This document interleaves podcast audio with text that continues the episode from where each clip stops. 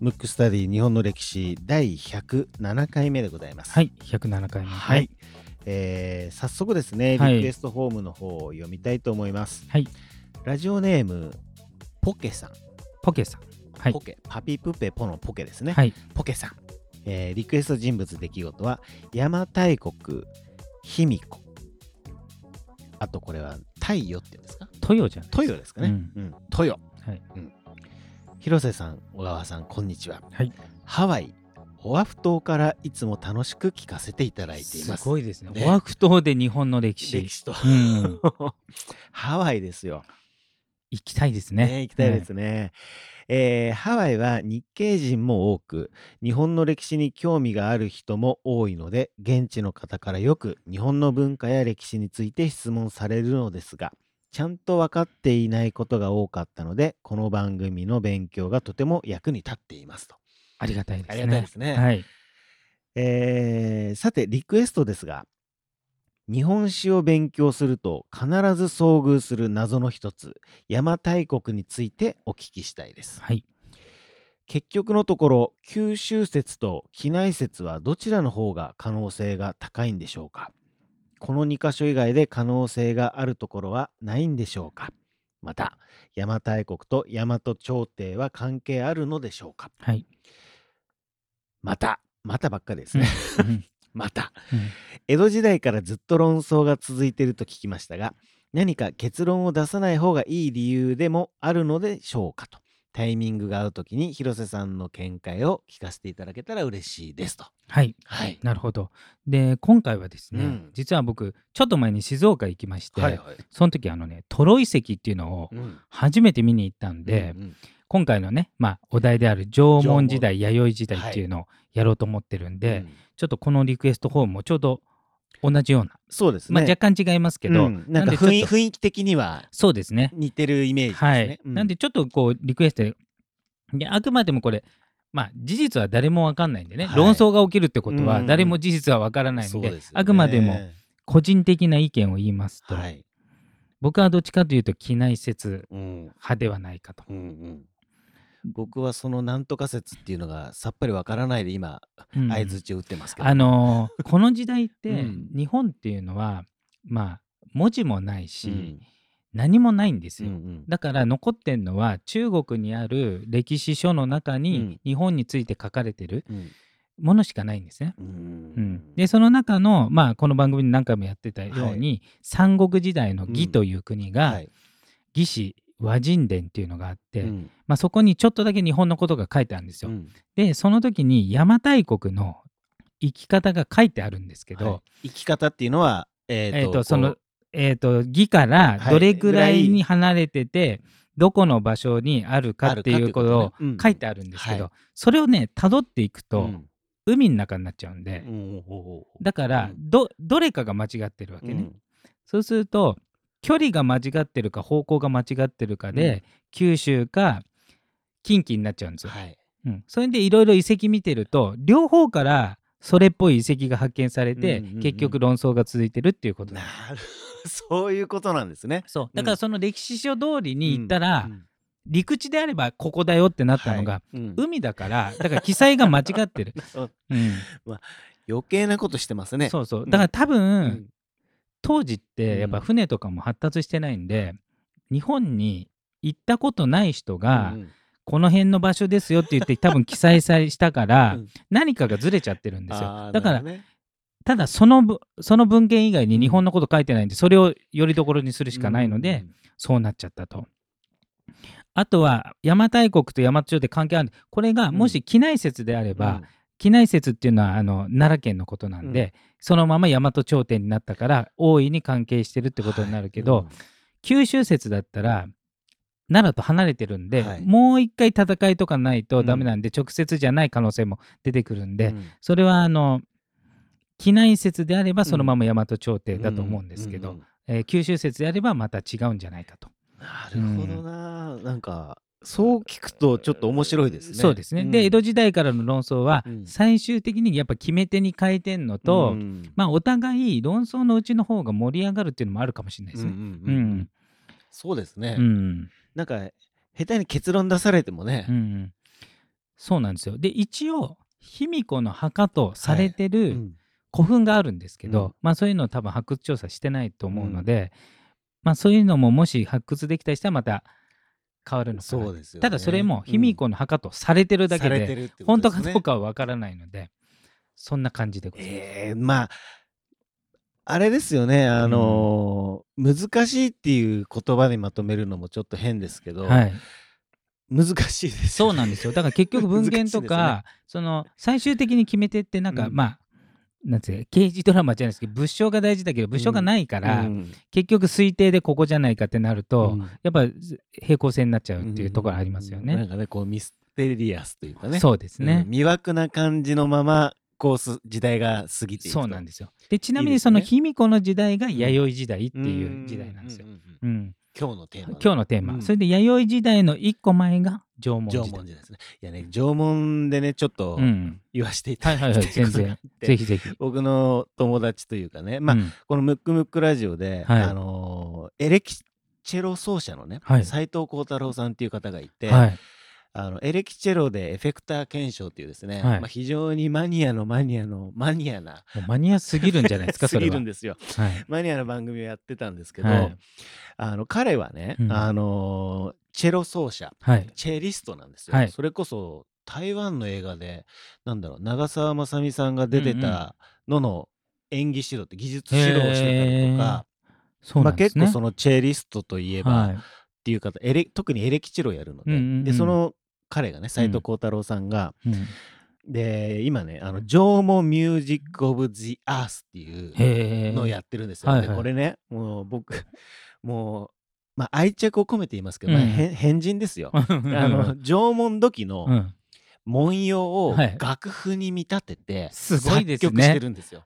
それ作曲できるってところがすすごいですね。よホームページ載ってますからね。あの縄文ミュージック .com でなるほど検索してもらえれば。じゃあ興味あるからでも確かにあの模様を見たら、まあそう取れる人もいるかもしれないですね。そうなんですよ。音符に置き換えた文様。うん、いや見えなくもないけどこれでもそれを考えちゃうとこがすごいですね。そうだからね、うんあのすいませんねあの、うんリスナーの皆様脱線しましたなるほど 縄文というと僕はどうしてもねなるほど。孝太郎さんをこう思い出しちゃうんでなるほどうんちょっとでもなかなか面白いね感じです言わせてね。いただきましたけども、うんじゃあちょっとはい本題に戻って、本題に戻って本編に戻ってでちなみに日本の歴史の中で、はい。なんか何時代とかあるじゃない。うん。うん例えば明治時代、はい。江戸時代、室町鎌倉時代。うん。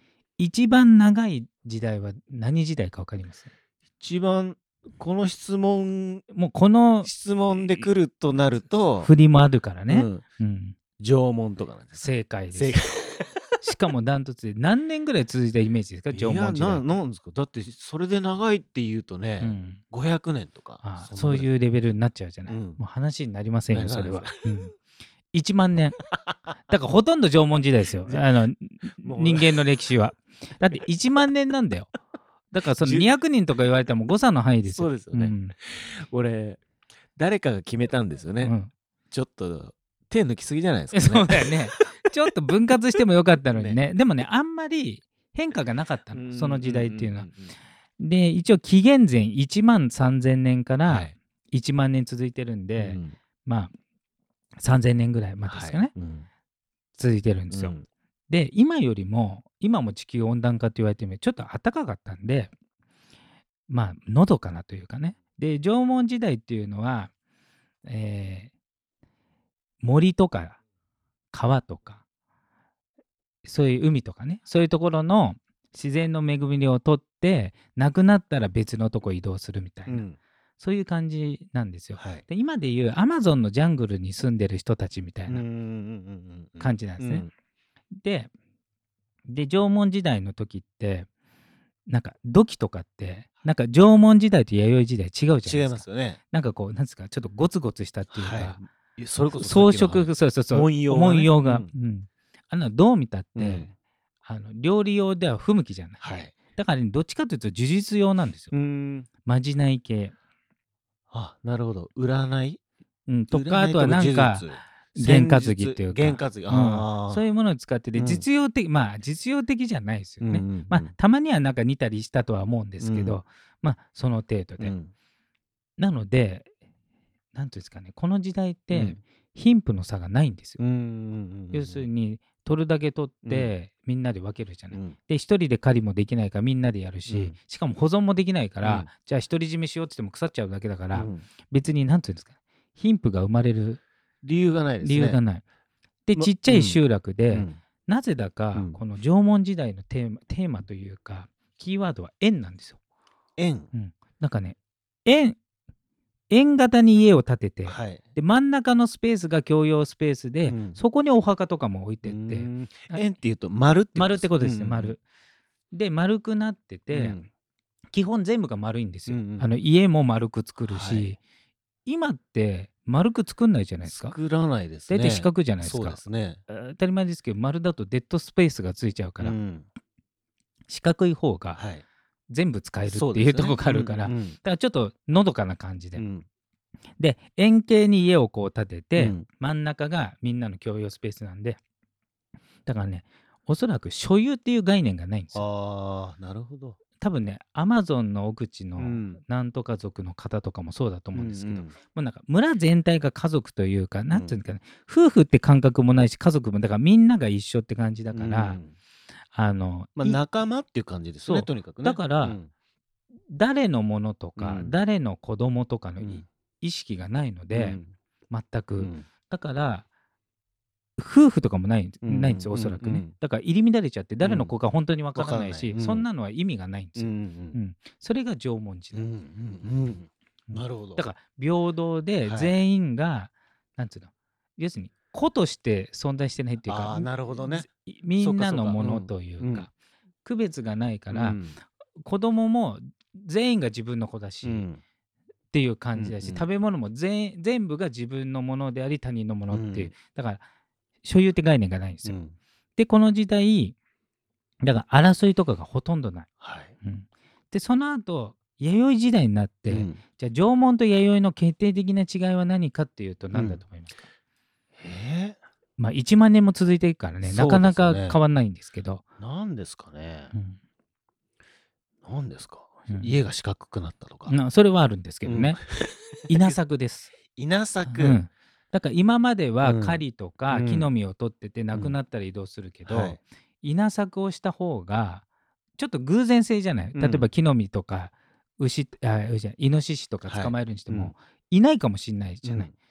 でどこに引っ越したらいいかって言った時に、まあ多分長年の間で大体はあるとは思うけど、仮になかった場合、うん。怖いじゃない食べ物がない、はい。そうするとうん。自分たちで作ってある程度コントロールできるっていう稲作が、うん。この時期実はね日本国内ではなくて朝鮮半島から渡ってくるんですよ、ん。だから稲作は日本独自じゃなくてそう渡ってきた時に、うん。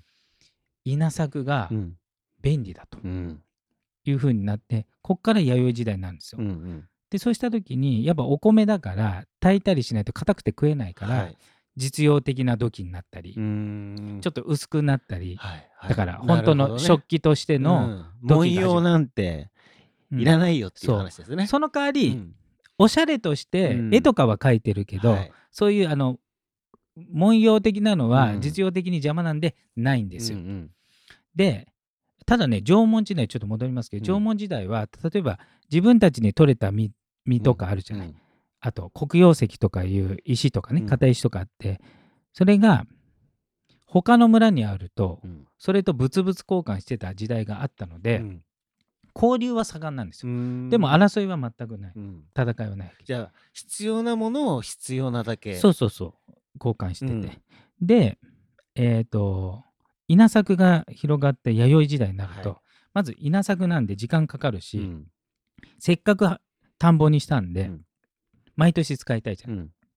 なので定住すると、はい。そうするとせっかく作ったものを取られたくないのであの囲いができたり、はい。要するに何て言うんですかね。交流がちょっと排他的っていうか。あー。どちらかというとこう守りに入るそうそうそうっていう。ねクローズな感じになってきて、それでこの町だけだよってなるし、うんうんあと今でもねうん。古米とか古米があるぐらいなんで、はい。貯蔵ができるわけじゃない。うんそうすると持ってるやつと持ってないやつが出てくるわけですよ、うん。毎貧富の差が貧富の差ですよ。そうだからもうすぐ食べちゃう人と、うん。取っとくやつもいるし。でさらうにん定住してあ食料が安定すると人口がも増えるわけですよ。うん。人が多くなるとまとめる人が出てくるわけはいですよ。やっぱ縄文時代っていうのはもうちょっと小さい集落なんで、うん。あの全然なんていうんですか？もう貧富の差が生まれようがないんですけど、うん。やっぱ人数が大きくなると統率者が出てくるんで、うん。貧富の差と権力の差が生まれてくるわけです。でこの時代戦争が初めて起きてだから縄文時代1万年の間はほとんど争いがなかったとされてて、例えば縄文時代の遺跡を見ると、傷ついたなんて死体っていうんですか骨とかうん。はあんまりないけど、うん。あの弥生時代のやつだとなんか殴られて殺されたりとかそういうのが出てきて。へあとはやっぱり統率者がいて貧富の差ができるーと、はい。やっぱりちょっとなんていうんですか大きい家とか、うん。それまで縄文時代は例えば死んだら、うん。まあ死も一環なんでしょうね、うん。まああの生の時間も短いので、うん。もうなんかあんまり怖くないというかだから身近な、あのもう町の真ん中に、うん。町じゃ村の真ん中にお墓置いちゃったりする、うん。けどどうしても戦いで殺されたりとかもするから、うん。死って怖いみたいなうん。感じがあるから、ちょっと離れた場所に埋葬するとか、あと権力者はでかい墓にするとかそういう違いが出てきて、うん。でここから、うん。やっぱり所有っていうところから、はい。夫婦とかうん。家族とか、うん。なんか要するに他の人たちと自分たちは違いますよ。それ相続の関係もあるから、うんせっかく蓄えそたから、うか。うん、だからこっから家族制度も変わったわけですよ。うん。だから意外とね縄文と弥生っていうのは、だいぶ違う。ね聞いてると全然違いますね。全然違う。でこのまあ何せね縄文時代1万年続いてるから、はい。弥生から今までだって何千年ぐらいだから ね。あの全然縄文の時代には勝てませんけど、うん。だからまあこの時ぐらいから物もあふれ、うん。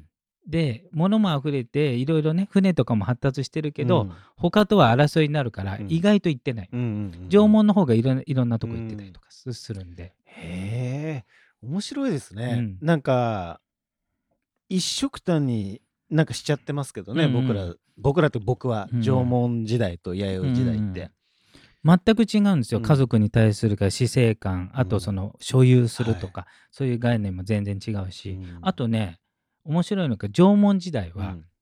まあ、ペットというか、うん。一緒に暮らしてたのは何だと思いますか？動物でいうと。鶏。犬、犬なの、うん。犬はね狩りのパートナーになるから、うん。一緒に狩りもできるから、うんで弥生時代になると鶏はね家畜だから家畜として飼うようになる。ああそ要するに食べ物として。物としてってことですね。でもペット的なうん。位置に来るのは今度猫なんです猫よ。なんだなんでかわかる？え？ネズミ？そう。ネズミを駆除するから、だから縄文時代は犬派であ弥生時代代は猫猫派なのだから昔 高床式倉庫とか習わなかった、はい。でネズミ返しがあるみたいな、はい。あれですよ。あれなんだ、うん、へえで弥生時代からうん。貧富の差も出てきて、うん。権力が出てきたから祭事うん。祭壇とか、はい。それがどんどん進化して神殿、うん。まだその弥生時代の頃はまだ祭殿ぐらい、うん。神化してる前ぐらいだと思うんです、うんまあえー弥生の後半からそうなるかもしれないですね、うん。で弥生時代の後半ぐらいに卑弥呼が出てくるんですよ、うん。それはもうまさに女王で、そうですね。もう貧富の差とうん。周りの国々と戦ってうん。自分たちのものにするとか、うん。まあだからちょっと現代に近い、うん。現代も例えば家とかって所有じゃないですか、はい。うん、だからね弥生時代からそういう感じですよ、うーん。そこから、まあ、現代に、うん、こう現代の脳みそでも理解ができるようなそう。状態にそう。だから縄文人からするとそれこそあの東出さんじゃないですけど、はい。不倫とかの感覚はないわけ、うんうん。全員でみんな同じなんで、うん。だから誰の子か分かんないわけ、うん。そもそも交わっちゃうからいろんな人で、うんうんだからあれはあの人のまあものっていう言い方変ですけど、うん。なんかあの人と2人は夫婦だからとかいう感覚がないんですすね、うん。でやっぱそれがえー弥生時代になってくるとそうなんですよ。でもそのスタートが稲作っていうのが。そう稲作で、いね。稲作に至る稲作がなぜできるようになるかっていうと鉄も入ってくるんですよ。ん、鉄があるから飛躍的にその開墾ができる。耕せるわけですね。ということは鉄があるってことは武器もできるんで、うん。戦いも起きるし、うん。そうするとリーダーが必要になって、うん。まあ今もそうですけど、うん。結局はリーダーは必要なので、はい。でも人口も増えるからね、だそういう感じになってるんですよ。いやー、はなんか、勉強になります。そうです勉強になりますね。僕がたまたまね。ねトロ遺跡行ったから今回は縄文弥生で行こうと思ってそうですね。はいい、や、トロ遺跡に感謝ですけどもそ。いや、でも、そういう。結構面白いね。ね、面白いですね。はい、知らない、僕はね、知らなかったんでね、うん初めましての人も多いんじゃないかななんて、そうですね。うん、思いますね。はいやいや、ということでですね、はい今回のテーマは、縄文時代、弥生時代でした。くむくラジオだべ。むくむくラジオだべ。むくむくラジオだべ。